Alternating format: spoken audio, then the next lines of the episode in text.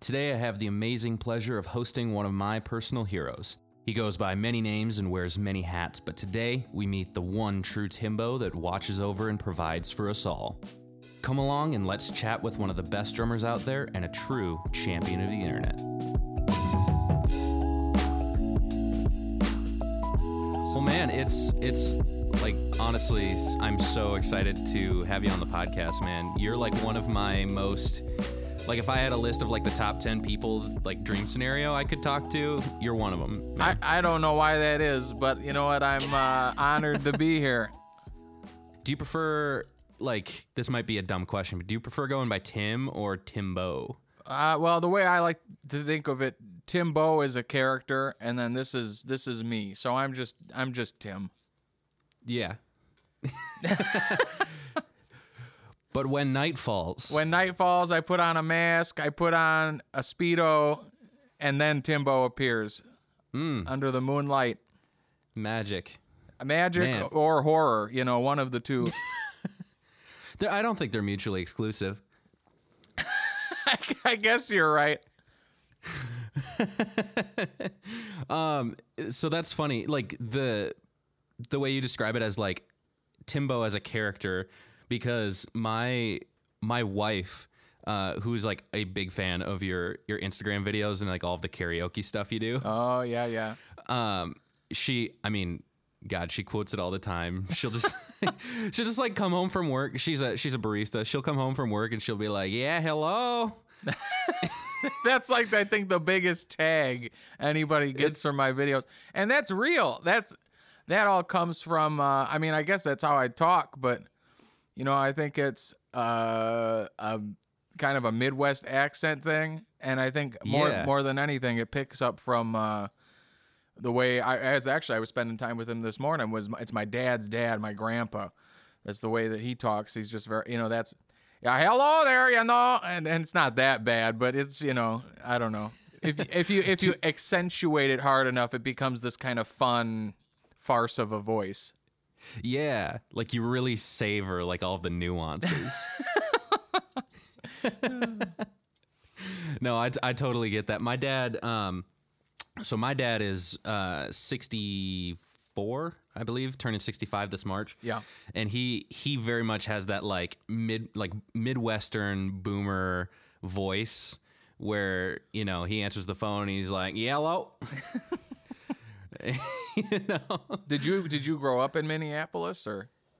Um, I grew up in a town like an hour from Minneapolis. It's called Malacca, Okay. and it's it's a pretty small town. But like uh, Minneapolis is just what I tell people because that's that's the one people are gonna know. Uh, I, I'm, I'm, I guess mine's a little harder to visual, well, maybe to explain, but the way I always explain it was the big cities too. I'm smack dab in between Milwaukee and Chicago, Ah, yeah, yeah, but, uh, but usually depending on who I'm talking to, you know, if it's international, I'll say Chicago because internationally they know that city. But if you're, you know, within the U.S., then I can say Milwaukee, and they get, that, then they get that, right, you know.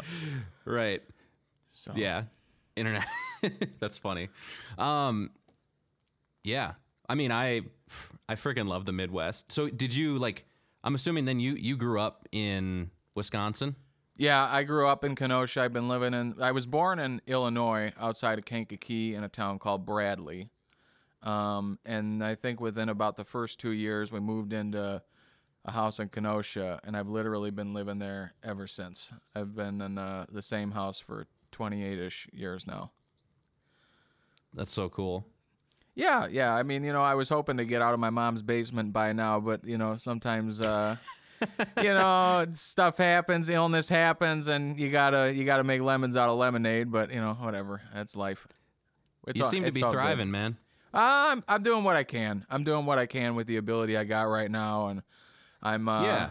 I'm I'm actually hopefully going to uh the hopefully the the doctor that can fix all this stuff starting tomorrow, and hopefully I can start the process of getting that moving along. So that's Yeah. really really really good news. Absolutely. So Um, yeah. If you, I mean, uh, like, feel free to feel free to like, if it's if it's too personal of territory, but uh, just knowing the the little bit I do from what you've shared on like Instagram and whatnot, um, I feel like you are such a shining example of like in the face of, you know, uh, just like different medical problems. Man, you still are just like unrelenting when it comes to putting out uh, content and like funny content. Well, I, I think some of it is, I, I think the humor helps me to get a you know go into this other world that I don't have to feel like is reality, and so on. I'm fortunate in that the way, whatever the heck I got is, um, I get some good days and I get some bad days.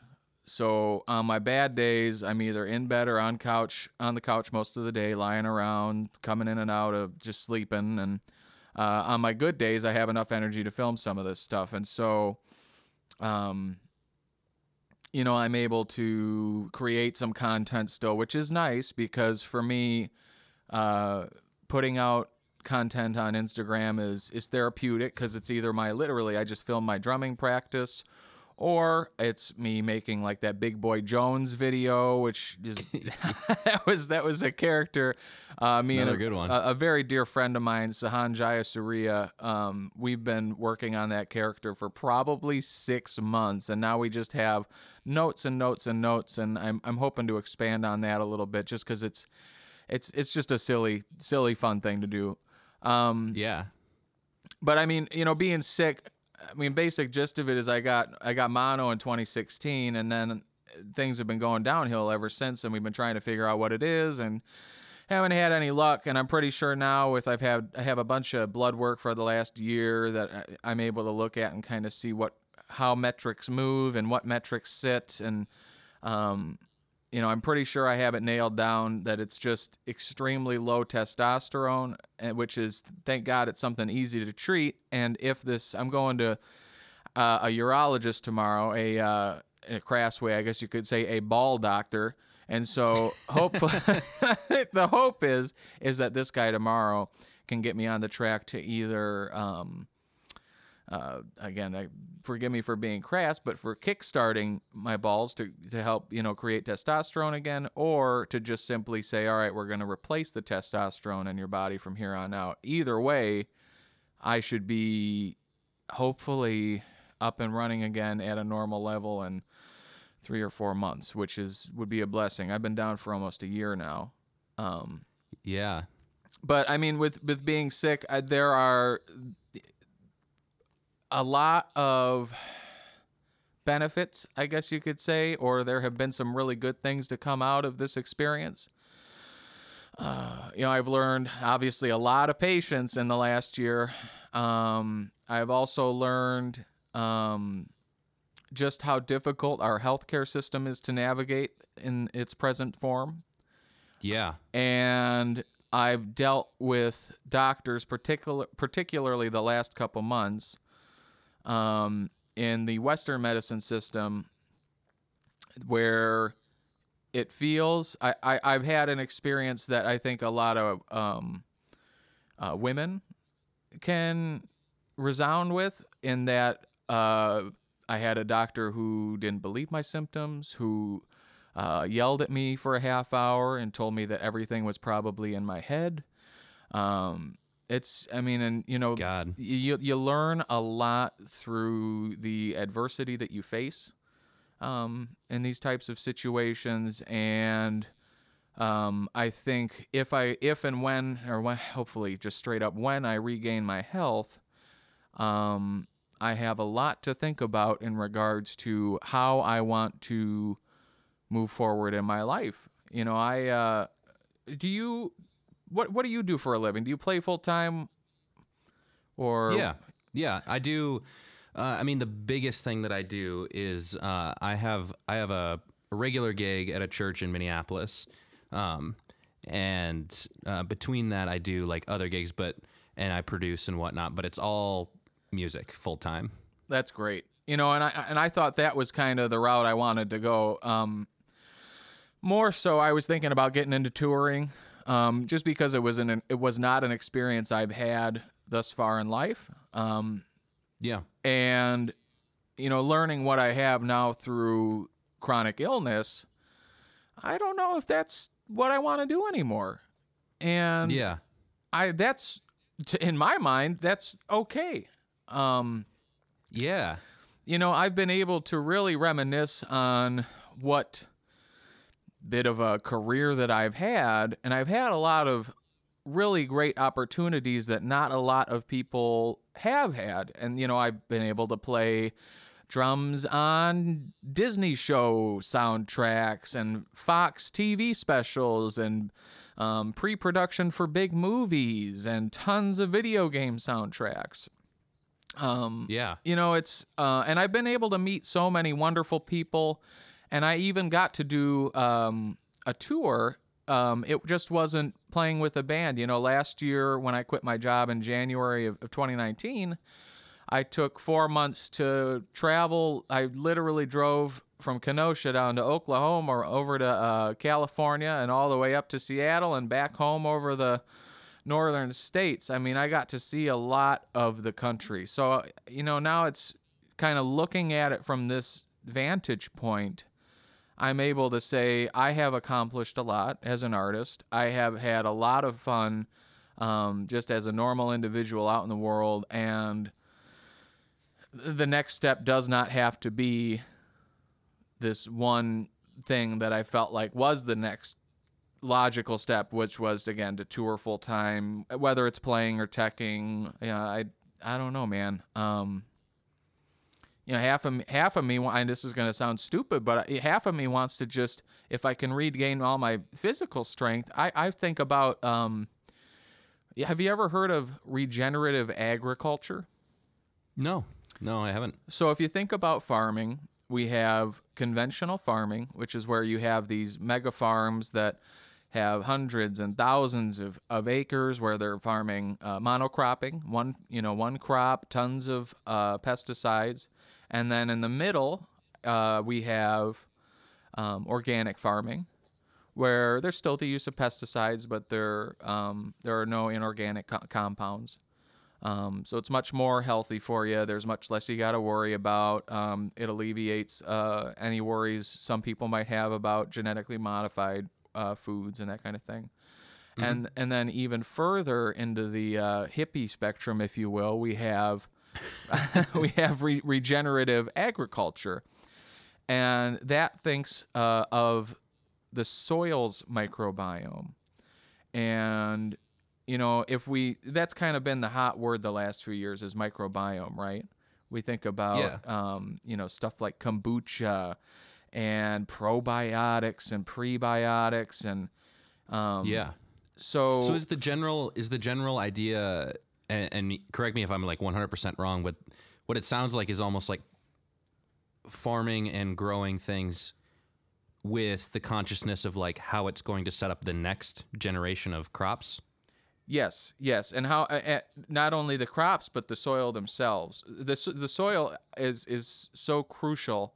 Um, we through um, conventional farming, uh, there's the issue has become that we use so much uh, nitrogen and, and chemicals to enhance uh, the size of uh, crops and to just to better help them along in the growing process uh, that we've de- de- we've depleted these nutrients and the mechanisms behind how those nutrients are made in our own soils.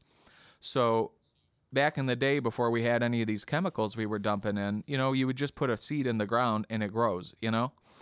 Right. Well, and stuff was so much smaller, like an apple. Yeah. Like in 1950, you could not find an apple the size of the one that you grab at the grocery store now. Right. So the way that the way that we can get back to these natural, I guess you could say, uh, you know, natural and form fruits and vegetables is by creating the relationship between the soil and the roots of these plants again. And what that means is, back in the day, there were bugs, bacteria living in our uh, tons of bacteria living in our soil, and they would speak to the tips of the roots on these plants.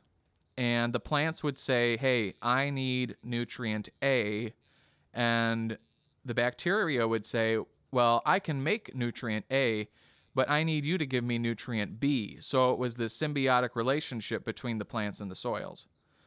Yeah. And, and so the idea behind regenerative ag is bringing back those bacteria, helping them thrive, and then that in turn helping the plants thrive and eliminating the need for chemicals from these huge corporations and getting back to simple, um, healthful uh, farming. yeah. Uh, which which is it's it's very attractive to me, um, especially at the this early stage here. There are um, very few corporations involved.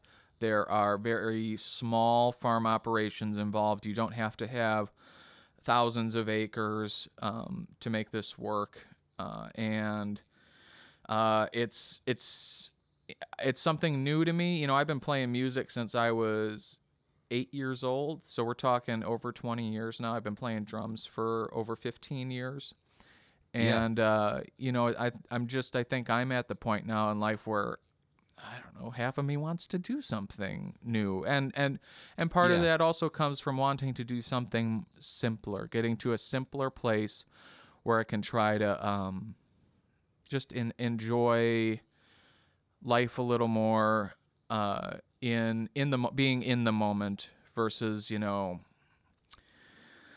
waiting for you know the the excitement of the next gig or the excitement of the next session you know just literally just being there and enjoying whatever i am doing in that moment whether it's you know tilling soil or picking crops or you know dealing with whatever you know freaking groundhogs or this that or the other you know it's it's just Yeah. just simple i don't know it just obviously i don't want to romanticize it it's it's tough work and um Yeah, it is. and I don't, Yeah, it and is. it's it's much more complicated, I'm sure, than you know I I would ever uh, want to assume it is. But it just I don't know. It just it's something I I'm really considering right now, uh, Yeah. looking into, and I think also it's it's tough work, but it's also admirable work. Um, I'd, I'd like to think so. Yeah, I mean, I so my my dad has farmed most of his life, and uh, you know his his dad did some farming, and and I come from a town where, you know, fifty years ago, there were only a few families in the in the area that weren't farming, um, and so I'm very much uh, like grateful to people who can still chase that and still make that happen because small farms are really hard to come by now. Oh, they're disappearing. Uh, yeah, living in Wisconsin over the border here too, we see that all the time. All the small dairy farms, the family-owned dairy farms. Um, uh, Which my dad did dairy for, you know, 25 almost 25 years. Wow. Essentially by himself and it's just not really possible anymore, you know? The other thing we worry about too is, I mean, just general farmers. Look at we have special industries here. I don't know what you guys have up there, but something I worry about down here that's very special to Wisconsin is the ginseng industry. Um, you okay, fa- tell me more about that. uh, I mean, it's just that it's you know here's this one crop that um, uh, some immigrants came over and uh, uh, two generations ago now. I, and I want it's I want to say they're I don't know where, but from somewhere in China, they came over here and found that the soil worked really well for ginseng, which then they were able to. It, it took a long time to set it up. It takes it's it's crazy. It takes like four or five years for you to see your first harvest, and Wow. then once you have that, you're able to, uh, you know, start get you know getting these huge stockpiles up, and you, you export them over to China, where it is a you know it's a very popular crop, and Yeah. you know make your money that way. But and it's just special because this is one of the only states in. Uh, in well, it's one of the only states where we're able to successfully farm this on a commercial level, which I think, Yeah. and it, What is what is ginseng primarily like used for? I know it's used in a lot of herbal stuff. I would assume some of it's going to be used in uh, traditional Chinese medicine, um, but I mean it's also used in a lot of cooking as well. So, and it's Interesting. it is it is it's a very small root crop, but it is like worth a ton of money. It's worth a ton of money. It's really really Wow. an, an interesting little industry. There was I always like watching. They have a, a it's in a ton of shows on on PBS. Um, and I after I after I saw that, I started following the uh, the main farm in Wisconsin has a really cool Facebook page that I follow. I Yeah. fe- I feel like an 80 year old grandpa right now talking about all this stuff on a podcast. No, it's great. I mean, you honestly, you are probably the person that reminds me the most of people from where I grew up because like like I'll go home and and my dad uh like I'll literally, you know, drive up to see my parents for a weekend or something and my dad will be playing solitaire on the on the computer and and watching like steer auctions on TV. Amazing. That's just like, you know, what he does for fun. I mean, You gotta I- you gotta get your kicks somehow. You know, I get steer auctions. Yeah. There's there's worse vices to have than watching steer steer auctions. Yeah, you know, I mean, he's he's he doesn't smoke, he doesn't drink. He's got his he's just he knows what he wants. I love it. I feel very I feel very at home talking to you, man. So uh, that's it's it's yeah. I I I mean I love the Midwest is in my heart. You know, even traveling um, out west. Uh, I hated that people are gonna hate me for saying this, but I hated California. I really did not connect with California at all. What was it that kept you uh from connecting? I just I don't know. It was the vibe, the some of the people. I mean, uh, maybe I, I maybe the problem was I didn't find my pocket of people there. I loved traveling there. Um, Yeah. and uh, spending a little time with the few friends I have out there who who do live out there full time. Um, but it just it, it I had to keep going further north. So as I got to Northern California, I started I was able to breathe a little bit more. Um, it felt and, and by that I guess I mean I just I felt a little better about you know where I was in the world. And then you cross the Oregon border, and I felt a little better. And then um, I spent something like two two and a half months in Portland, and um, that felt like like home again. That felt really great. I have more. It's really bizarre. I have more friends in Portland, I think, than I do in uh, Kenosha anymore Wow. and uh, I really loved it out there. It felt Midwesty, um, and I think it's Yeah. probably as I, I think I, I think I like Portland minus the cost of living. I like Portland more than the Midwest, but other than that, there's really I don't know. It's always going to be home, you know. Yeah.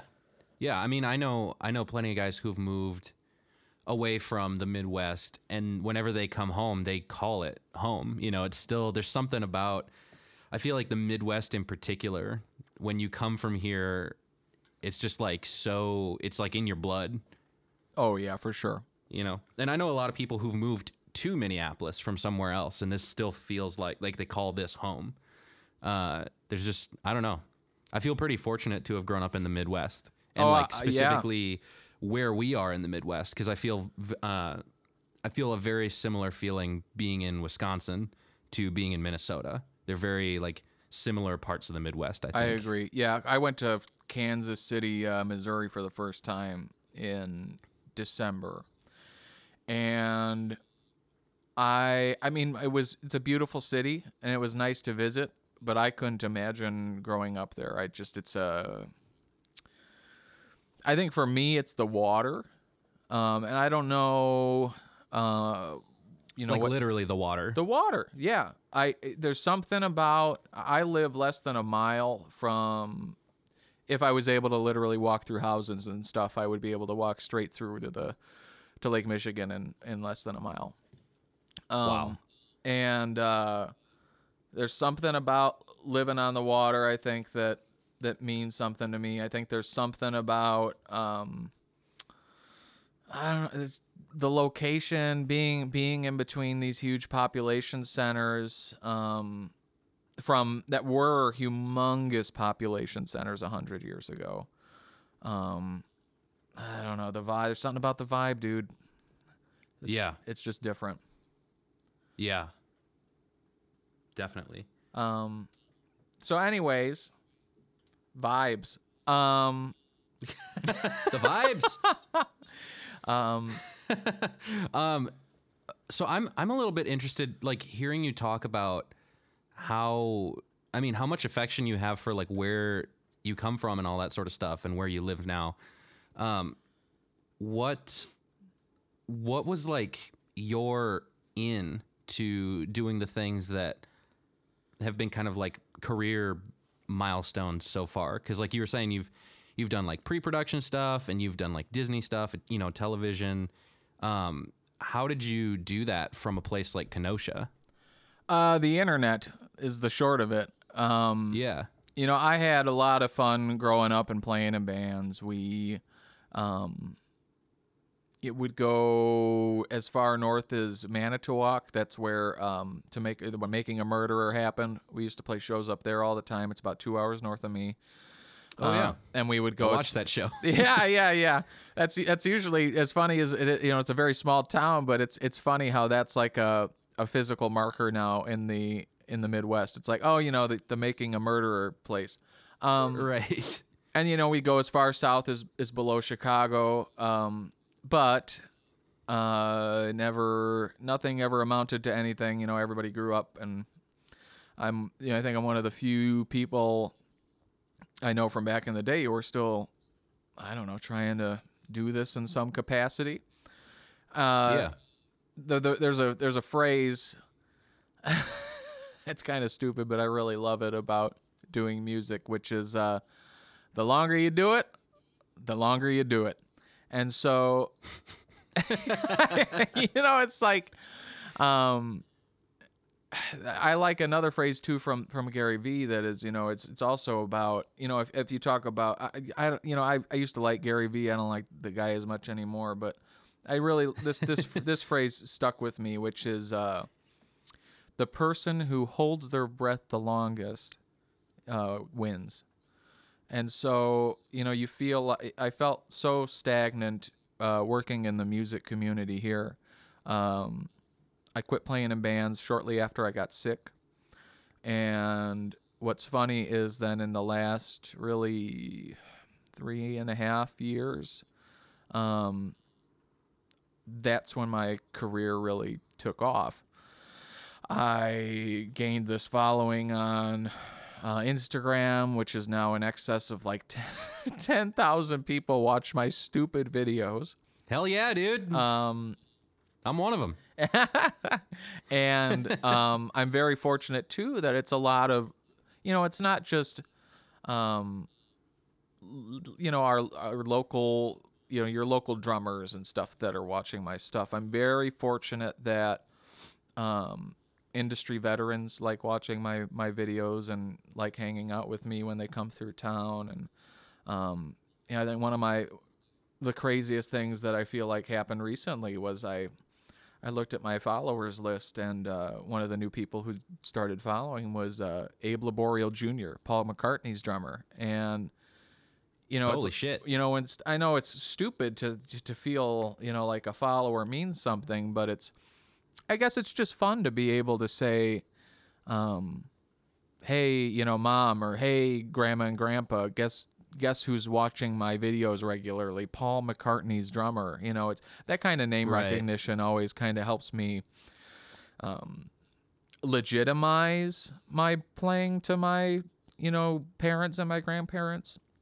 And it was the same That's with so interesting. it was it was- it was the same way with the session work too. You know, I it started taking off. It was all through Instagram, I had a producer reach out to me, and uh, he asked, you know, do you do session work? Do you do you know remote session work? Have you done remote session work? And I lied through my teeth, and I said, yeah, I've done that before. And Yes. uh, as bad as it was to have lied in that moment, I am really glad I did because um I I did like a slot machine uh soundtrack for a um what's that play called? The Wizard of Oz play, Wicked, Oh yeah. and uh that turned into video game soundtracks which then led to the Disney work and and most of all of the big work, the movie soundtracks, the TV soundtrack stuff, all of that was through the one producer. Um I worked Wow. with a, I worked with a few bands here in Wisconsin and out on the West Coast doing uh, albums, and then I also worked with trying to think. There was a guy in uh, Seattle that I did some video game soundtracks with, and probably a couple other ones. But the one main producer was feeding me all the work, which was uh, which was a blessing. Yeah. And, and to me, you know, we talk about I had been playing for over a decade, um, and really it was all local. And the only impression that my parents and grandparents had of musicians was my uncle, who was a drummer, and he played bars in the '80s and um, had a lot of fun being a weekend warrior, made some good money, uh, but it was also a lot of uh, shenanigans that would happen at the shows, if you will. Um, And I think that left a negative impression on his parents, my grandparents, uh, and then it also left, you know, kind of a negative impression on on both my parents. And so, being able to say, "Hey, I'm not playing bars. I'm in your basement, uh, my mom's basement here." Uh, Yeah. tracking drums that have been sent off to LA and then have been sent off to a recording studio in Japan and then were mixed and now they're in like a multi-million dollar uh, live show at the Disney park in Tokyo and here's uh, a, a hundred YouTube videos of people watching this. It's like, oh, Yeah. okay, okay, we finally understand Tim is probably talented, uh, and that his his work is actually doing something out in the real world, real world. Right, right. I think that's so fascinating too. Like, uh, the dynamic of like wanting to, because I feel that too, like wanting to legitimize stuff to my parents who probably understand it the least out of anyone that I, you know, that knows that I do it.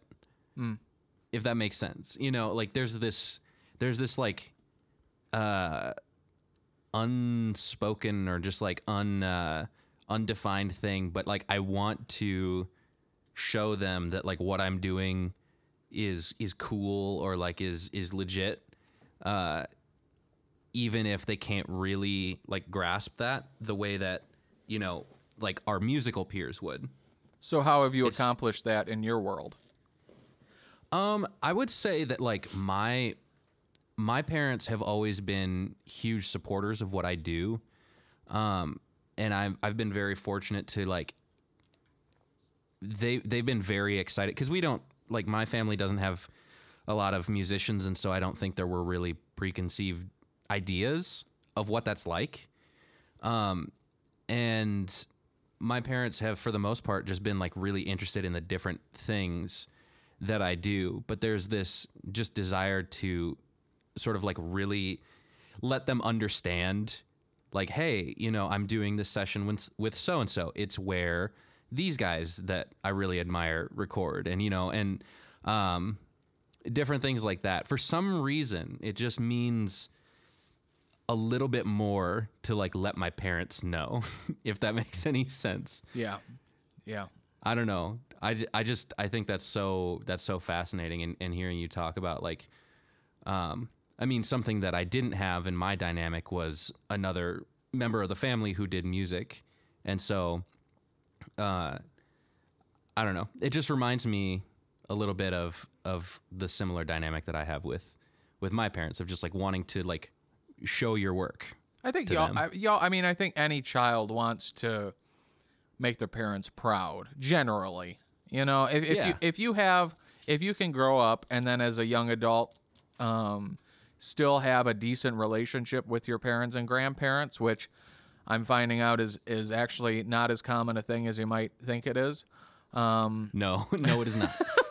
you know but if you if the if the relationship is still there by 18 20 25 you still i think you still have that yearning to say you know to prove to them hey i'm doing you right out here yeah. and um what's nice at this point and I, I maybe you can connect with this too is that now that i have legitimized this to them through my recording and through the company I keep and the experiences I've had, I don't have to there's there's nothing I don't I don't have to care anymore. You know, like it's there's I don't have to do any I don't have to do anything for to to legitimize myself anymore. I can do whatever I want. If I want to go be a farmhand and you know wear overalls and look like JD Beck for, you know, the next 3 years, I really don't I don't have to care, you know?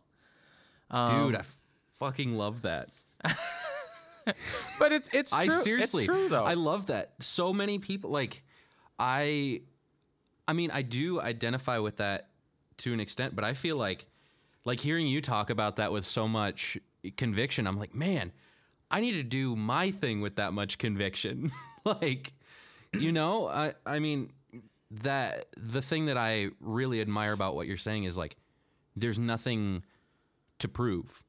no, you know? no, you know, and, There's and really nothing to prove. I think the other thing too for me is I've I've always been the uh, the f up kid. You know, I've never been the the best child of the bunch, and so that I think early on I always had that conviction. You know, to just not care, um, not in some haphazard way, but just in a I don't know. I guess a, a, not a. hmm, Don't take criticism too personally. well, I'm not. Yeah, I'm not going to take the criticism too personally, but I'm not going to try to be reckless. You know what I mean? Like Right. when I was young, I was. At 30, I'm not. Um, right right it sort of like takes a new shape that same that same uh like i don't care like i just don't care when you're 14 sounds different than And i looks just don't care when you're 30 and it- exactly And, exactly it looks much different. You know, I think when I was 14, 15, I don't care meant I'm going to go do drugs and party and, um, you know, th- put, throw my responsibilities to the wind. Whereas I don't care at 30 means, um, I love I love my family and I want to be a responsible member of the little household I'm in, but um, I'm also going to pursue my uh, not my dreams. That's a freaking cliche, but really just pursue what whatever things I want to pursue without fear of whatever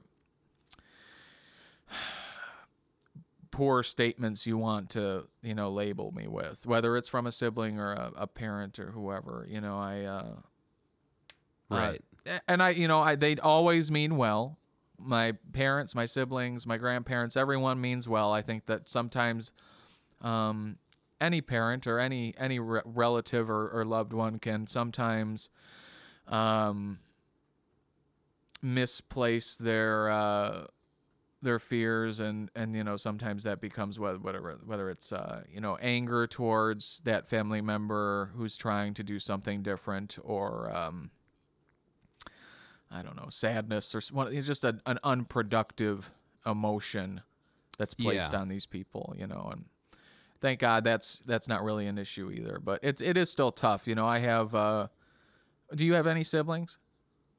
I've got one brother. What does he do? Yeah uh well right right now interestingly enough he is uh he's beginning um since my dad is is like getting older and he's doing like a little bit less with the farm yeah my brother's actually uh, still living at home, and he's he's older than me. I think he, I think he just turned 26, and he's starting his own farm slash vineyard, and I believe he's doing it like organic. Uh, and there's like a vineyard close to where I grew up, and he's trying to like work in association with them and just like be selling his crops locally and sourcing everything locally um, for the people, you know, in our town.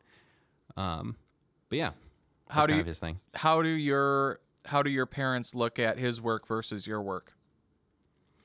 Um, you know, I haven't really thought about it. Um, I I think part of this, uh, how I'm about to describe it, is like maybe not how my parents think about it, but it's how I imagine they do.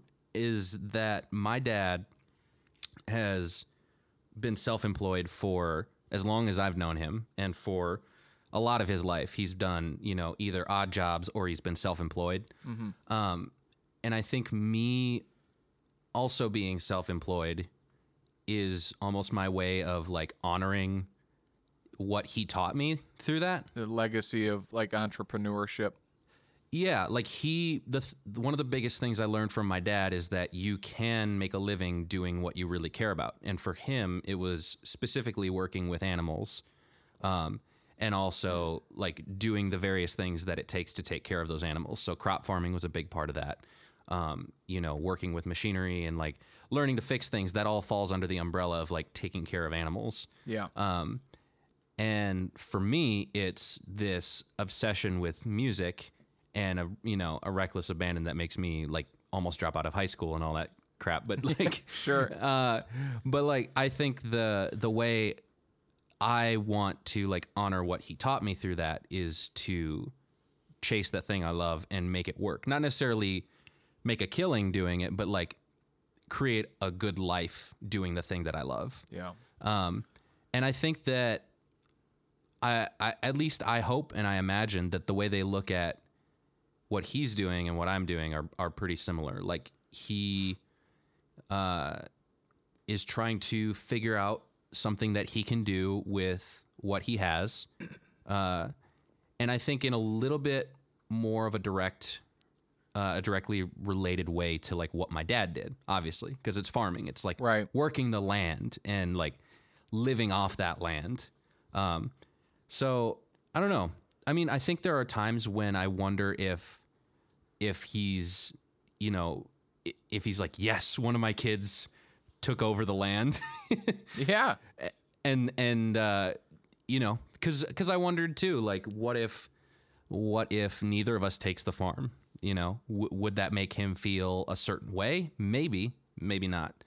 Um, but I do think that he is, even though he may not be disappointed if nobody took the farm, I think that he's glad that my brother is taking over, if that makes sense. In, in the same field. Yeah, Yeah. in in literally the same the same field. You know, Yeah. we grew up Yeah. on a 160 uh, acre you know square plot of land. You know, there, like there's a river that runs through it in the in the back part of the in the lot. Oh, I bet that's And beautiful. It's I I had no idea how nice where I grew up was until I you know was you like left. 20 years old. Yeah. And I'm like, oh man, it's so quiet and it's so nice and it's beautiful and you can see the stars and things like that. Um, but uh, yeah, I'm man. I don't even know what question I was answering. Oh, you know, you're kind of talking about siblings, and I think that's uh, it's interesting, you know, just to hear about dynamics within families. For me, yeah, you know, I've I, I- I grew up trying to be an academic. Um, my parents got me into this uh, enrichment program, which was basically where they bust all the nerdiest kids into a classroom in elementary school for second through fifth grade, and um, after that experience, uh, I tested at a level where they wanted me to go into honors classes in middle school, and I said, "Screw that! I'm sick of being the nerd." And so I didn't do. I did not do that in middle school, but then I got back into like an honors type program in in high school. Um, regardless, uh, music was the one thing that seemed to stick. You know, I, I don't think I really had a thing before music.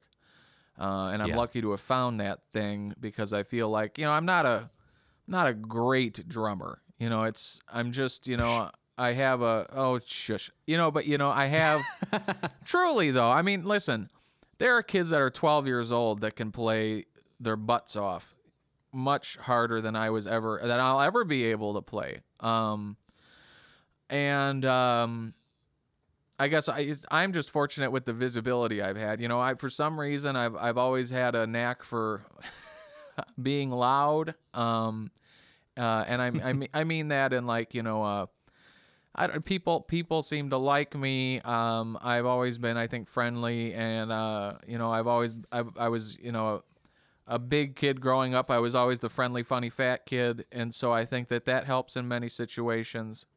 Um, yeah, and as much, uh, and, and but but I, I don't know what the heck the point of this is. I guess the point of this is that um, music was always my thing, and I don't think academics was ever going to be the answer for me. I, I got an English degree because it was the one thing I was uh, kind of good for um, besides music. And I, I used that degree professionally for almost six years uh, in a corporate setting. But man, it's just it's not my thing, you know, and it's it's hard for me because the sibling dynamic is uh both my siblings are so smart. They're so smart and they're they're uh becoming both of them are becoming so accomplished. Um my brother's in pre he was he got a degree in in business and focused in HR, but he really did not like the work in HR. He didn't feel like he was really helping people, which is what he set out to do.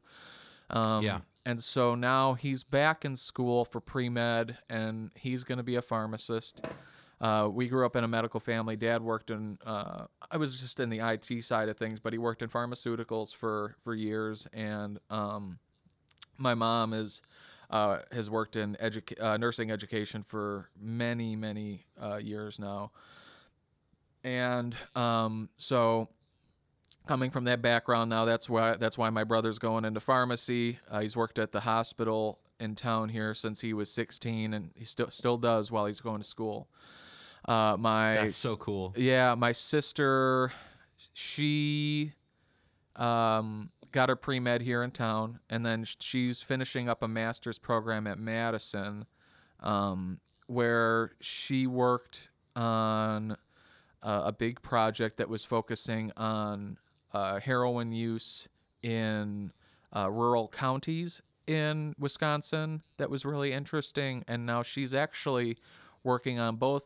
uh, studies that have, have had quite a bit of na- uh, national attention, um, like the um, psilocybin studies uh, that are happening in Wisconsin, using psilocybin to help with things like depression. Uh, so, like mushroom, magic mushrooms, the, the chemical and magic mushrooms, using that for depression. And then also, uh, she's working on the big, again, nationally recognized study that's working on what does it look like when we use uh, I believe it's MDMA uh, to counter the effects of PTSD.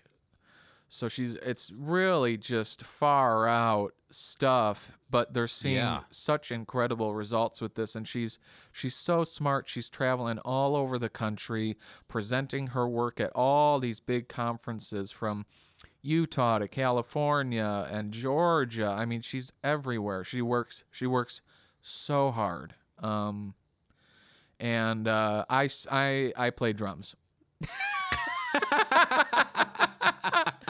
yeah, so that's the conversation you look forward to at Thanksgiving. That's when, the when uncle and aunts go.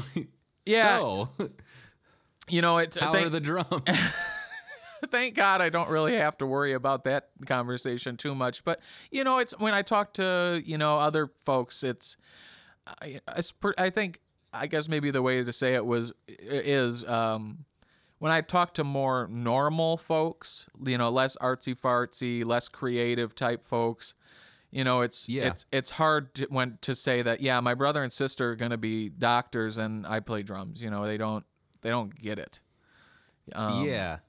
Especially after I came from a place where, uh, you know, I did work in a corporate environment for almost six years, and I did work my way up there, and I had, you know, I was on the track to, I could have made a, you know, whatever, a 30, 35 year career there and gotten the heck out and retired and been done.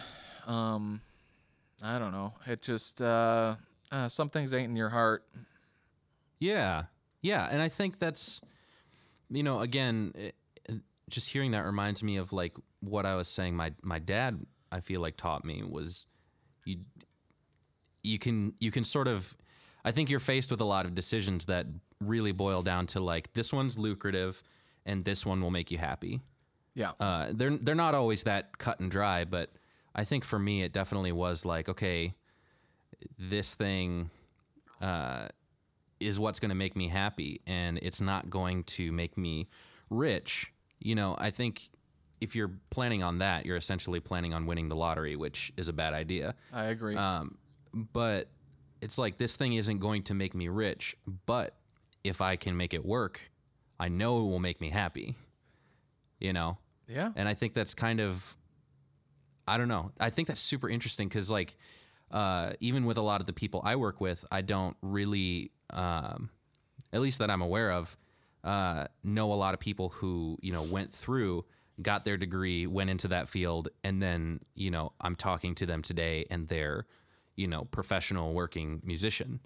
uh, that to me is really fascinating because I feel like you have a deeper sense of like you gave that uh, nine to five life, if if that's I- what you want to call it. Like you I, gave I it a shot. Yeah, I tried to exist within the normal confines of society, and it was for a o- long time. Yeah, and and, and it, it was it was you know what it it worked on the surface level, but it was soul crushing on the inside. You know, if I went back and I loved some of the many many of the people I worked with, um, I really did care about. Um, I worked with uh, I had many colleagues on my level that were uh, were just wonderful people. I, I was fortunate too because I worked within a creative department um, and it, there it was it was huge. It was bigger than most agencies. I think now they're up to 140ish people in a creative department.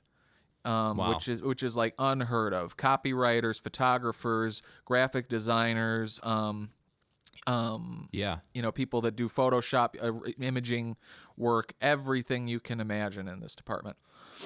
And so, you know, not only were the people on my level great, I got along well with so many of the directors, just wonderful people, and I was even more fortunate that the the VP in the department uh, liked me, and we just really got along and, and worked really well together. Um, it was, you know, it was just other factors there that just it just didn't didn't work.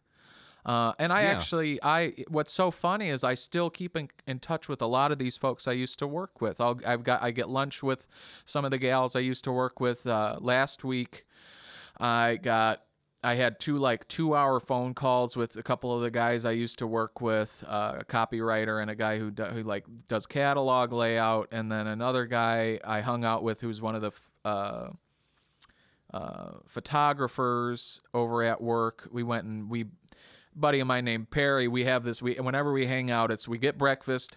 We go and shop records at this one record store we love that's north of Milwaukee, and then on the drive back we head to this guitar store we really like. And so it's so funny that I keep in contact with all these folks. You know, it's um, but Yeah. but I guess the point being is I was going to say one of the conversations I had with uh, this other copywriter who I used to work with was, um, it's it's kind of uh, I mean this is very true. I said it as kind of a joke, but it's very true. And I said, you know what, if I if I do ever get out of this and I decide to come back to you to to work with you again, I'm just going to be the guy who drives the van between the two corporate buildings. I do not want to do anything more than that if I'm in a corporate setting. I want to do a stupid job. I forgive me, maybe it maybe driving a van isn't stupid, but I want to have I want to have um I don't want to have to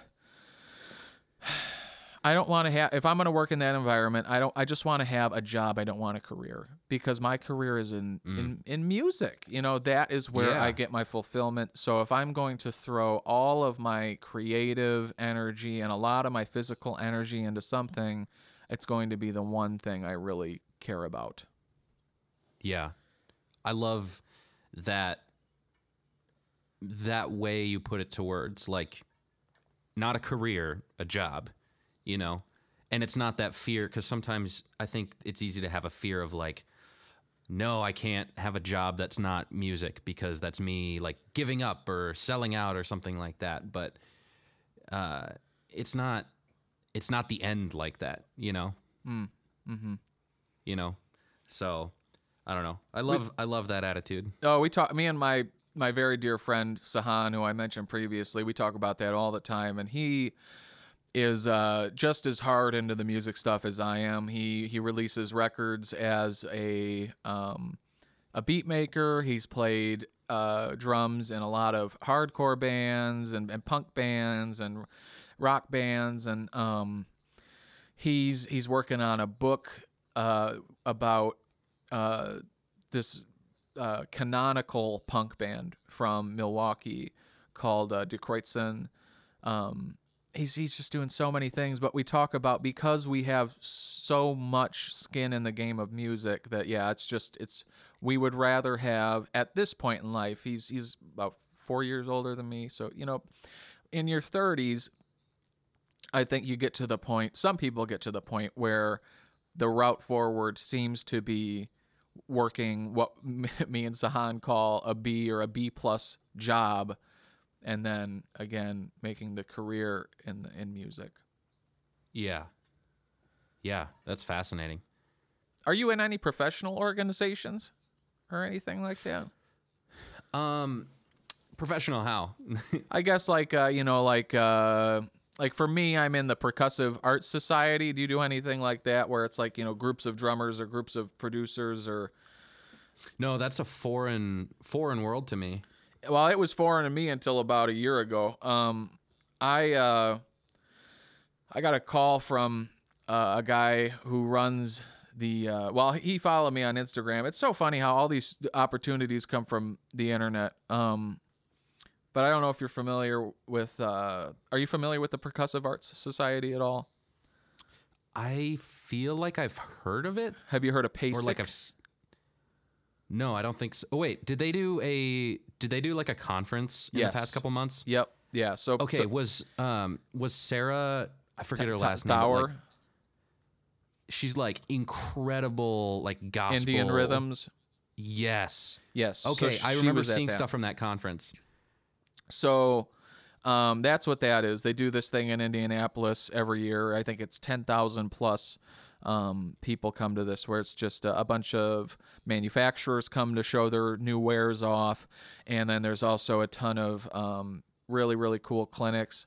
Um, my favorite this year was Dave DiCenso, who's a, a oh, excuse me. Dave DiCenso is a instructor over at uh, Berklee and he is just incredible, dude, just wild. But anyways, PASIC and the and the Percussive Arts Society, I got a call or a, a DM a couple years ago from a guy who was just like, hey, you know, I'm you know in uh, the Percussive Arts Society and I'm on the board for the drum set stuff, and uh, you know we're gonna be needing some people. You should apply. I said, uh, all right. And uh, literally months and months and months and months and months go by and finally, I applied and and he got me on this drum set committee and it turned out he was the head of the drum set committee. Really great guy. And uh, what happened was then I, I went to this uh, percussive art society thing and it was really cool. I got to I, I sat on this committee where uh, we work with some of the manufacturers and uh, you know just industry insiders to kind of determine what are we doing to educate uh, drummers and uh, how are we going to accomplish that at next year's uh, PASIC event. And so Yeah. it's been a really interesting opportunity. It's cool because um, I felt really comfortable going in because now you're sitting around a humongous table with, I don't know, let's say 40, 50 people. And, you know, you have people from all, every, you know, all these manufacturers. And what made it so comfortable is thank goodness I knew some of these people through things like the Chicago Drum Show and through Instagram. So it's like, uh, you know, Uli Salazar from Ludwig was there, uh, who I've, I've known through the drum show for years and other local events. Um, and Sarah from Zildjian was there, and I've known her through uh, some of the videos I make for Zildjian. And uh, you know, it's I it was just it made it such a comfortable experience for me. But uh, moving forward with that, what's really cool is now I've been able to help with. Uh, they're starting to do a drum set competition, so like a solo competition and uh, I've been I've helped uh, judge that, and now I also helped. I was on the committee to help decide who presents at PASIC 2020 and what are they presenting on. So Yeah. it's uh, That's huge. it's really fun. It's a really fun opportunity. Um, Did, does PASIC have like an Instagram that people can go uh, check out? Yes, yes. So if you search percussive arts, that should pop up. Their page should pop up, and it's worth giving a peek. Um, Absolutely. This- I, I feel like I feel like after the last convention, I ended up following them because I've seen a lot of the stuff that you're describing, um, and it's really really cool stuff. I think Ash Schoen was at the last A- one yep, too. Ash was at the last one. Um, great, great, great drummer. Um, there were a ton of just amazing performers. The the current drummer for Chicago was there. And you have such a range of performers. And what I'm really hoping for in 2020 is a lot of education around where are drummers going now because as you as you've heard from how I've made my little career um I didn't gain traction until I got to the internet and combined my skill sets uh, of not only drumming but then recording. And so that I think is part of the future for drummers. You know, you think about uh, one of my favorite people who does does that work is uh, Dylan Wissing from Hoboken, New Jersey. Uh, great, great, great drummer, and uh, he does a lot of work for. I think he's. I mean, like Drake and Eminem and a lot of hard hitting artists on on you know platinum selling songs it's just like wild and that is now a Yeah. career it's a career path for drummers you have a room with some mics and some drums and you know you put your name out there and sure enough you'll get some business whether it's local or national and and that's how you make your career um the other part of it too is is just you know if you're not going to make a career on that well you still need to market yourself nowadays um yeah, I hate that. I hate the idea of of marketing. So I guess I try to have some fun with it. You know, I mean, if you look at my Instagram, um, for me, I like to think of it more as uh, networking. And I again, I hate that term too. God, um, They, but get, they get so used and watered down. Right, you know, but I guess for me, it's like creating these acquaintances um, that can become friendships, and um, you know, it's it's creating these relationships where I can learn, and uh, hopefully they can garner something from me, whether it's comedy or, or you know, entertainment or whatever. Um, yeah. So I think ho- one of the I think one of the biggest like key things to like marketing and, and trying to get away from these cliche terms is like really just putting like you're saying putting yourself out there and I think your, the your authentic thing is self, your authentic yeah self. And I think the key thing is like what it, what makes you different? Like you are if you're going to boil it down it's like you are a drummer and you're like a recording drummer okay? But what makes you unique? And i think for you it's it's your ability to like make people laugh but still bring excellence and you know creating these funny characters and these bits. And it's like that makes you unique. And so bringing yourself to the table is is more important than just like trying to prove that you're good at drums. You know a- you saying? know, listen, there's there's ten thousand drummers out there trying to put out content of them chopping, and you know what? I think it shows that yes, are they technically pro- proficient? You bet they are, but where does their personality come into you know, come into this equation? With my Yeah. si- with my silly videos, I think if I ever decided to pursue tour- touring, touring, um, this would help show that I'm going to be a good hang and I'm not, you know, I'm not going to be a jerk. I'm just a silly, you know, a silly. I I, I have a silly good heart. I'd like to think, um, and but some of the other playing videos can show you that I can I can groove pretty well and I can probably play what your band needs in a drumming role. And uh, on the recording end of things, you know, part of again being my authentic self is that um you know, I'm not Jimmy Gospel Chops or anything, but I can I can make a recording sound good. I can put a few chops in if you really need something. Um, but more than anything, I I hope that I can convey that, you know, I I really love serving a song. I love playing time, and uh, you know, I I think that I can. I'm I'm really continuing to hone in on making that a um a primary skill of mine. Yeah, I I look Yeah. to I look to drummers like uh, Jay Bellerose. Uh, I, are you familiar with him at all? I don't think so. Uh, there's some really great records um, that you should check out of him playing with uh, Larry Goldings. Um, if you look up, uh, Scary Pockets did a record with the guy. Uh, Larry's an incredible organ player, uh, and he did a re- yeah, he's done I think a couple records with with Jay on drums. Jay Bellerose also uh, another record to check out would be the newest Madison Cunningham record. Really, really incredible drumming on there. And what's so cool? Madison. Cunningham. Yeah, and what's so special is again, it's just it's very simple groove oriented uh, drumming, but it's just got so much character for him. Um, I think something special comes from the drums he uses. You know, a lot of times this is a guy who's using uh, a set we call the Slingerland Rolling Bomber. Are you familiar with that at all?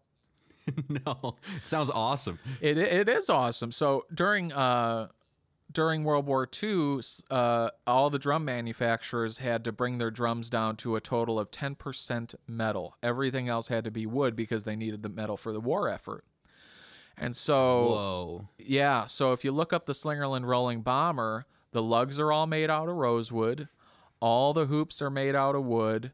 Um, and so having all of this wood and all of the lack of a metal on these drums, um, a, a, it makes them look cool and they sound amazing. They just have a tone all their own, and Jay is known for using those, um, and creating some Yeah, I'm really looking really at cool. pictures right now. Aren't- they're just look beautiful. Gorgeous. Yeah, uh, that's you know I don't I really think that it's a uh what would you call a pipe dream, but with DW DW buying the Slingerland brand again, it would be such a amazing thing to see them bring something like that back. Um, yeah. I don't think they ever would, but if they did, I would cry and probably Yeah. sell sell all my drums and just have one stupid big drum set. Um, Heck yeah. um, but uh, you know, I think what's special there is is the gear thing, and I think that's something that I I try to hold dear too. Is that I try to take a balanced but still modern leaning approach to drumming, while generally using old drums to accomplish what I'm doing and old tones. Um, yeah. I think that's something special. I don't think uh, a ton of drummers uh, do that. If you find a drummer who's playing on vintage drums, generally you're going to find that they're using vintage chops, vintage grooves. Um, and when you find a player who's playing on the modern, then you're going to see them using modern chops and modern grooves. You don't you don't see a lot of overlap between those two uh, pools of people. So Until now, baby. until now. That's why you got me. Um, but uh, I don't know. That's something special. Um, yeah. I actually pulled. So something I, I talk about too is so I used to own a lot of drums. Mench, I want to talk about gear acquisition syndrome. Um, because I don't think we talk about it enough.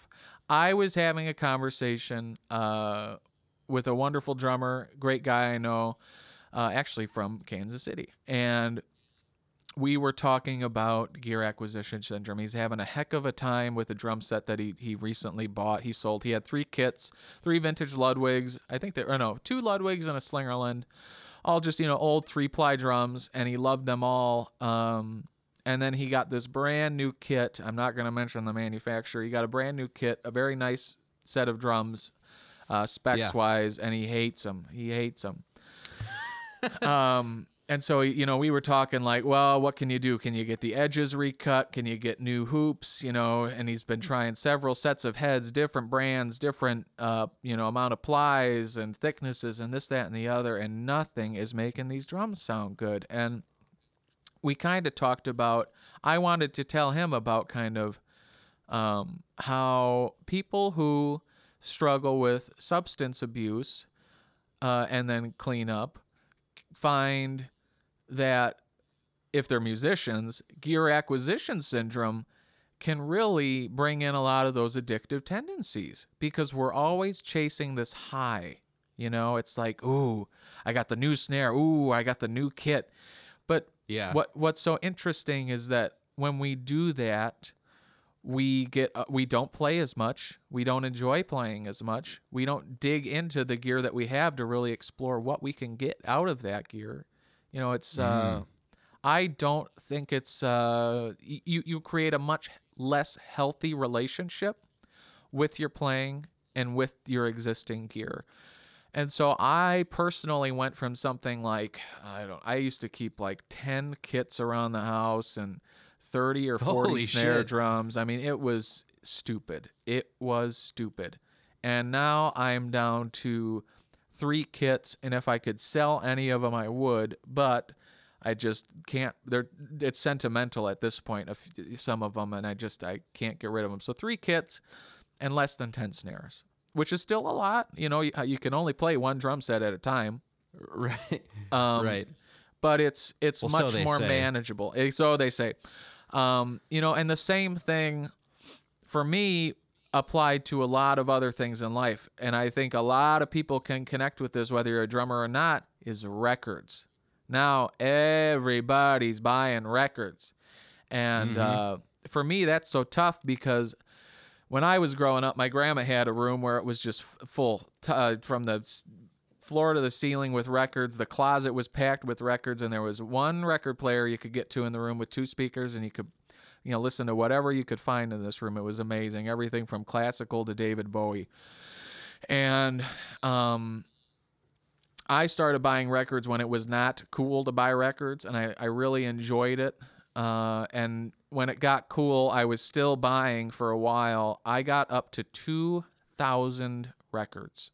Holy shit, dude. Yeah. And I- I, you know, I thought about it for a while. And what sucks is if you ever move, moving 2,000 records is very time consuming, it's very expensive, and it's a little risky. So, what I did was I started selling my records, and thank goodness I, I bought some of, I, I bought carefully and I didn't lose my butt on a lot of it. Um, Yeah. but now I'm down to just like I've I have maybe 30% of the drums I used to have. I have even less a percentage of records. I've whittled myself down to less than 50 records. And Yeah. the benefit is is you have these things that you love so dearly. And so I thought I would share a few records that I think everyone needs to check out as a as a nice farewell before we get to your farewell questions. Yeah. Okay. And I would guess and I want to I want to know if you've heard of any of these records cuz I would guess you have not. Yes, please. I'm I'm super excited now. All right, so we're going to start with number 1 uh Medications. That's the name of the band and the album is called Completely Removed. Completely removed. Yeah. I'm literally writing every one of these. We're down. writing them all down. So, uh, Medications is a band that happened after Faraquet, which was a band on Dischord Records, uh, the famous Washington, D.C. label uh, that featured bands like uh, Minor Threat, uh, Nation of Ulysses, all of these early uh, hardcore punk emo bands. Um, uh, it's just it's a prolific label with a prolific catalog. Fugazi, one of my all-time favorite bands since I was a kid. Um, and this record is really special because when we think of twinkly emo, you know, like uh, uh, Jazz, or um, a lot of these modern bands that just feature a lot of tapping guitar, this has all of that kind of vibe but it is so the the guitar playing and the drumming is so informed by jazz and it is so technical that it just creates just it's a very very beautiful record to listen to so Yeah, that's number love that. one okay number two and we're gonna go all over the board here musically um, All right.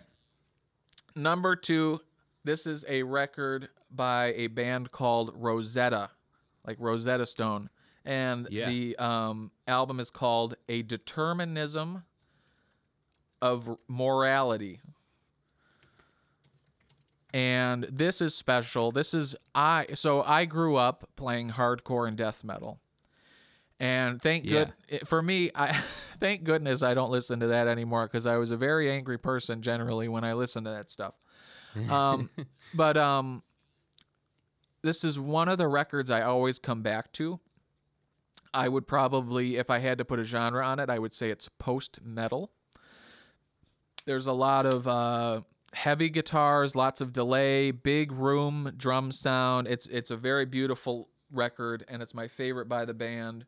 Um, and if you like metal but you're a grown up, this is what you need to listen to.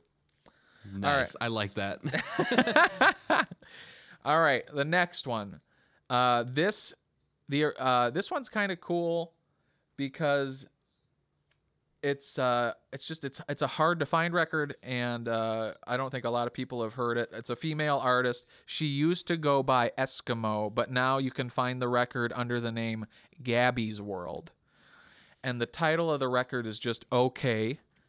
Um Spelled out or just the letters? just okay. the letters. Okay. Yeah, and Gabby's World is the band and it's it's just very you know what I, I really like um some of the younger female artists that kind of have this really pretty, soft, uh, understated records. Um, Frankie Cosmos is really hot right now. Um, she, I believe, used to date, but she worked with on some of her early records. I think his name, I think he's going by like Pools or something. Maybe that was the name of his record. This other guy who does these really cool records too, and um, this feels like some of that uh, younger younger kids making pretty quiet understated music in Brooklyn, but this just feels so much more uh, mature to me, and so I connect with it better on that level. Um, yeah. really cool production. Uh, still feels a little garagey, but it's it's like it's a nice balance of garagey and polished. Um, Yeah. great great listen. Uh, have you heard of any of these yet? Are we getting anything in here that you've heard of? No. All right, But I I, love that. I got four more, and then we're done. So, this one, I guarantee no listener has ever heard of. And if you've heard of it, I need you to DM me on Instagram because this is a bodacious record. This is a band called Stew New Stew, three words S T I U N U S T I U. And the record is called Ultra Silvam, S I L V A M. This is killer, killer, and they're not. It's not on streaming. Uh, maybe it's on YouTube or Bandcamp. I had to order this record from. I, I think I found the record on a like a Bandcamp or not Bandcamp, uh, uh, Blogspot back when you could download music on Blogspot. Um, and I, I bought the record from the band. I want to say they're from like Sweden or something. And it's just like uh, something I always come back to is like super.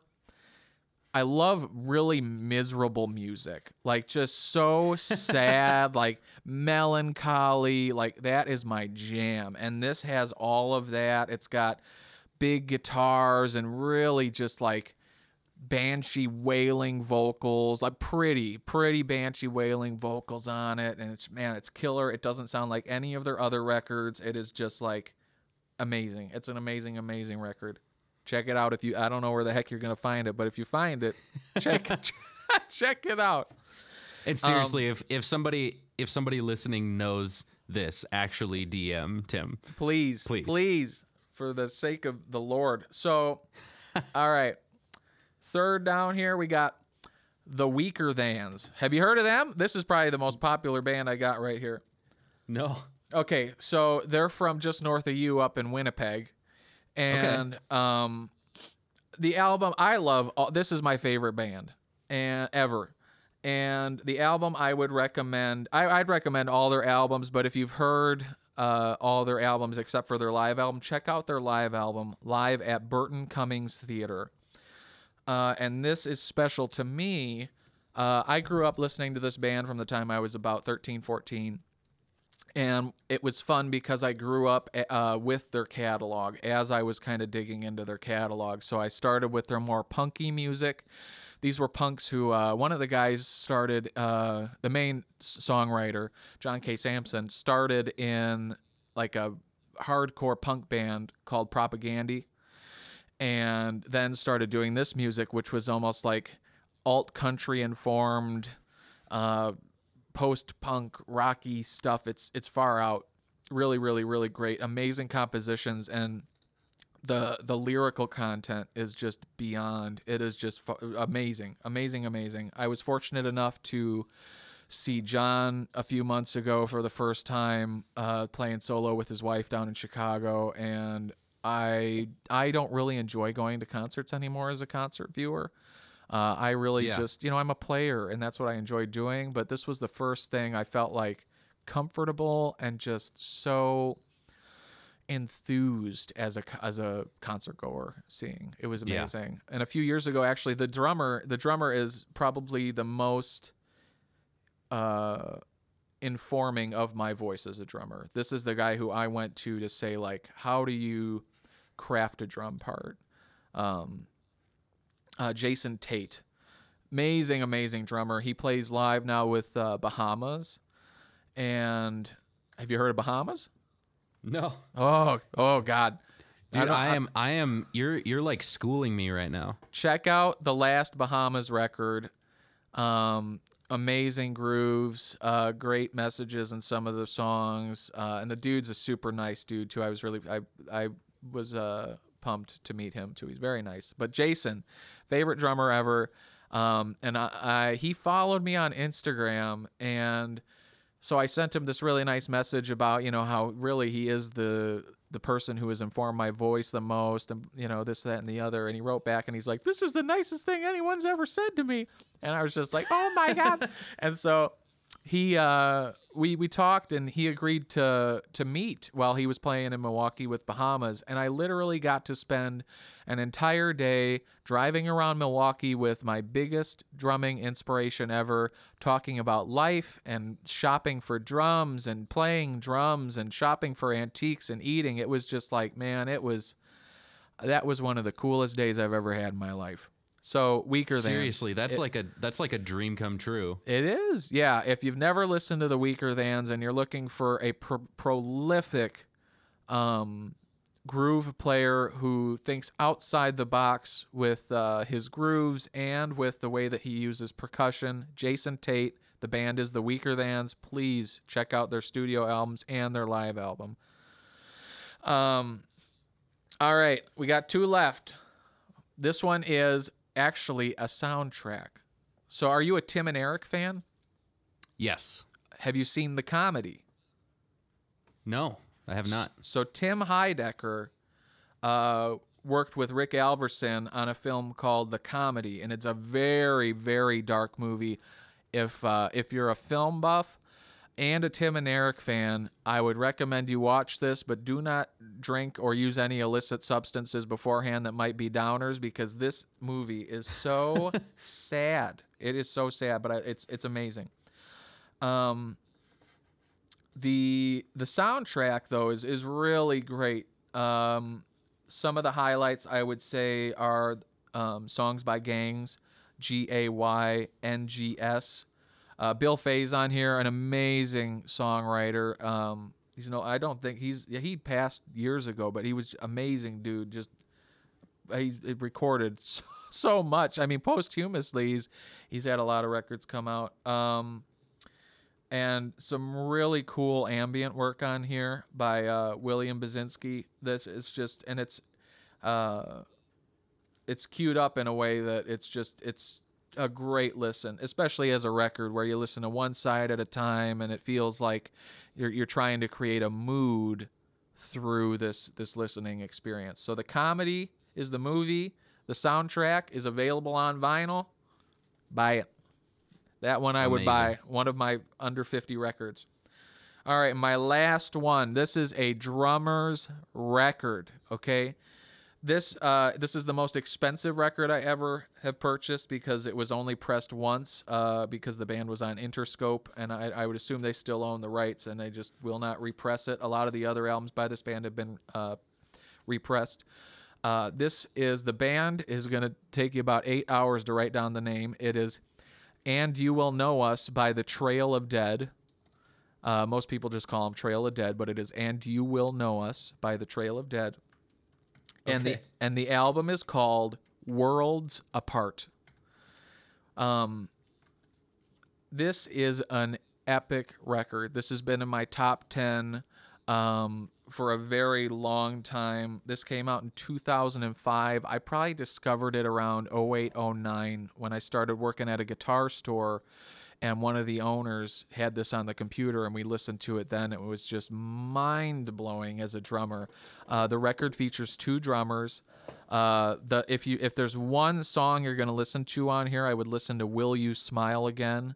Uh, amazing, but in my opinion, the best way to listen to this is to listen through the entire album in one sitting. It's one of those albums where every track meshes into the next and it feels like one giant, uh, literally orchestral composition. Uh, they use things like timpanis in here and huge percussion and giant room sounds to kind of feel like you're you're in this environment with the band. I mean, there's um, there's sound effects in some songs that make you feel like you're on the ocean. That's I think it's a guitar, but it sounds like a seagull. I mean, there's it's just like the wild, wild, wild stuff.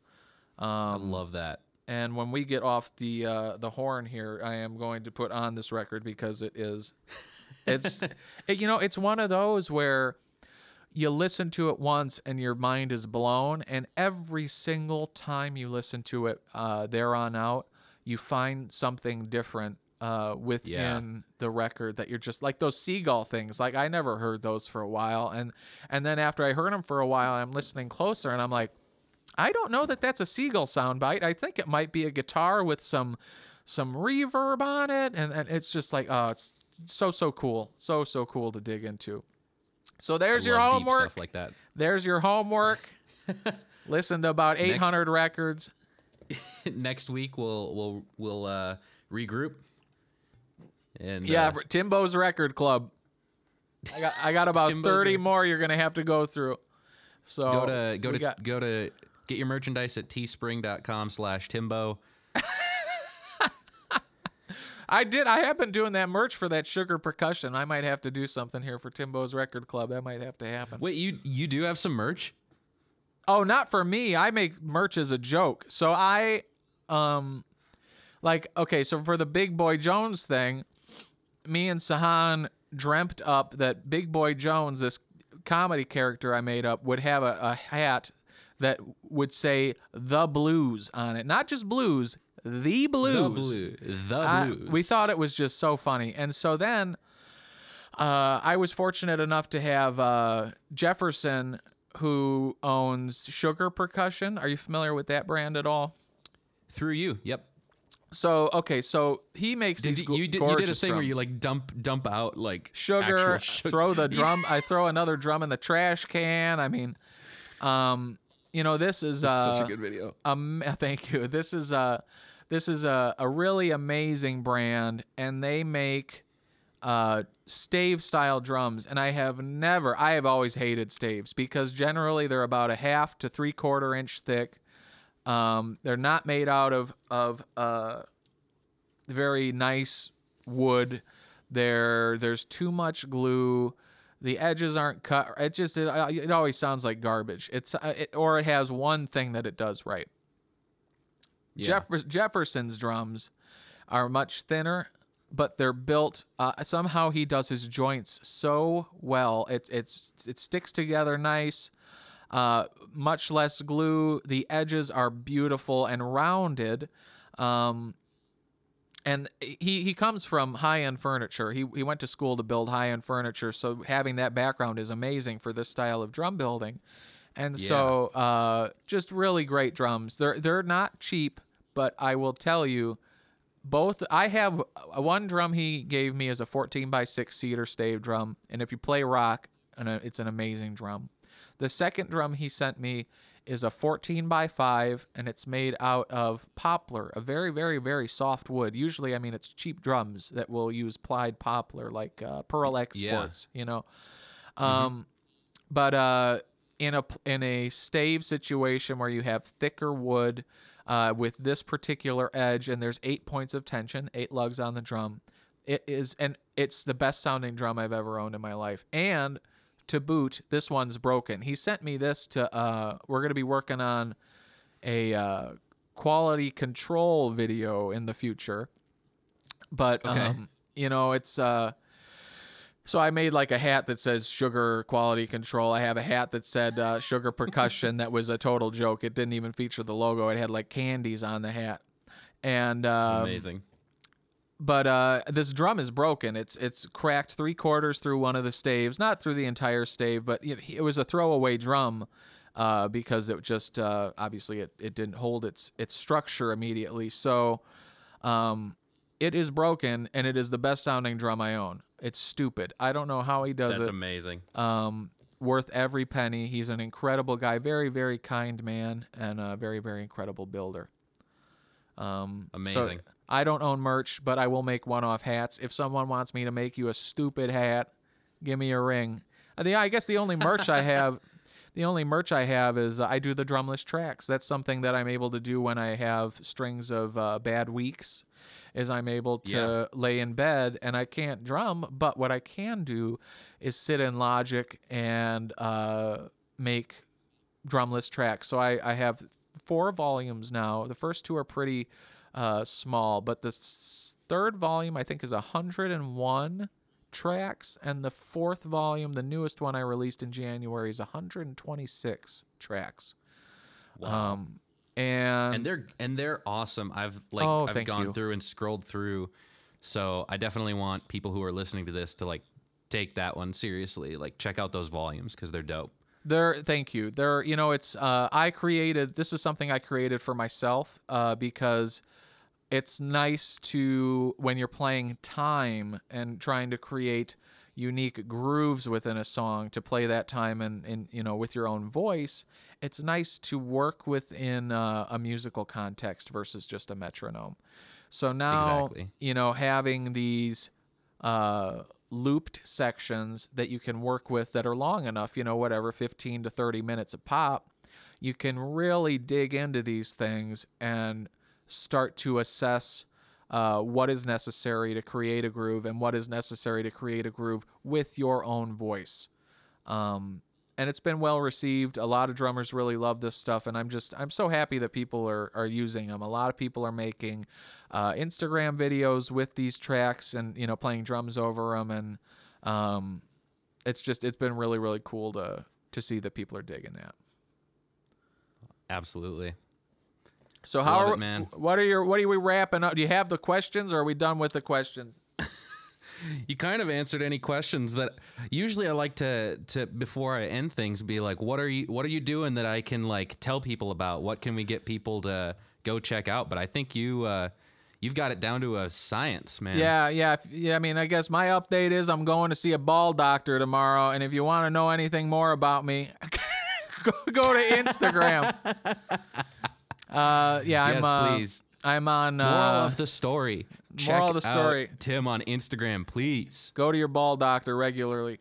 Um, my Instagram handle is uh, Timbo from Kino, um, and that's about it. Uh, I I do that there. I'm on Facebook, and uh, I have a dot com. Tim Baltes B as in boy A L T E S dot com. Uh, and uh, if you need drums. Well, not physical drums, but if you need drum tracks, give me a call here and I'll ruin your record. awesome Derek, uh, be the best. Der- Derek, thank you so much for having me on here too. This was really nice. Yeah, thank you. I'm I'm so so glad that we that I finally uh, made made something work out. I appreciate you being flexible and rolling with the punches that I that I laid out there. For the for the folks at home, we have been having so much trouble trying to schedule this podcast. Derek, uh, I think his his pet dog ran away to Kansas. He had to drive down and find his pet dog one day. Uh, the other And I had day, to stop at every every town to look for him. he's yeah you bought i don't know how many hot dog places you stopped at on the way down to kansas but it's we've been waiting weeks on this hot dog journey and now finally that's over we're able to uh, take a reprieve the dog is back. Several hot dogs have been consumed. This is an all dog journey. And uh, we have uh, come back here to have this wonderful ridiculous chat for over an hour and a half now. What a treat. Oh my god, dude. Oh my god, you are so, I just can't get over the fact that you just made that shit up. this is this is my life. My whole life is made up let's be real Oh, I love it, dude. I'm like crying right now. the hot dog journey. the hot dog journey. If anybody wants to do the hot dog journey part two podcast boogaloo, give me a call here, all right? Oh my god. Oh my god. Oh man, it's like it's gonna be the next uh like hashtag hot dog challenge. Oh yeah, You know- hashtag hot dog journey. All right. Man, you are one of my new favorite people. I want you to know that. Oh, thank you so much. I, this was a lot of fun. I, I'm really, I'm really. Uh, this was a very pleasant surprise. I, this was a nice conversation. Thank you. Yeah. Well, man. Until next time. Hopefully, hopefully we'll uh, chat soon. Yes, sir. Um, absolute pleasure to have you on, man. All right. We'll talk to you later. Cool. Sounds great, man.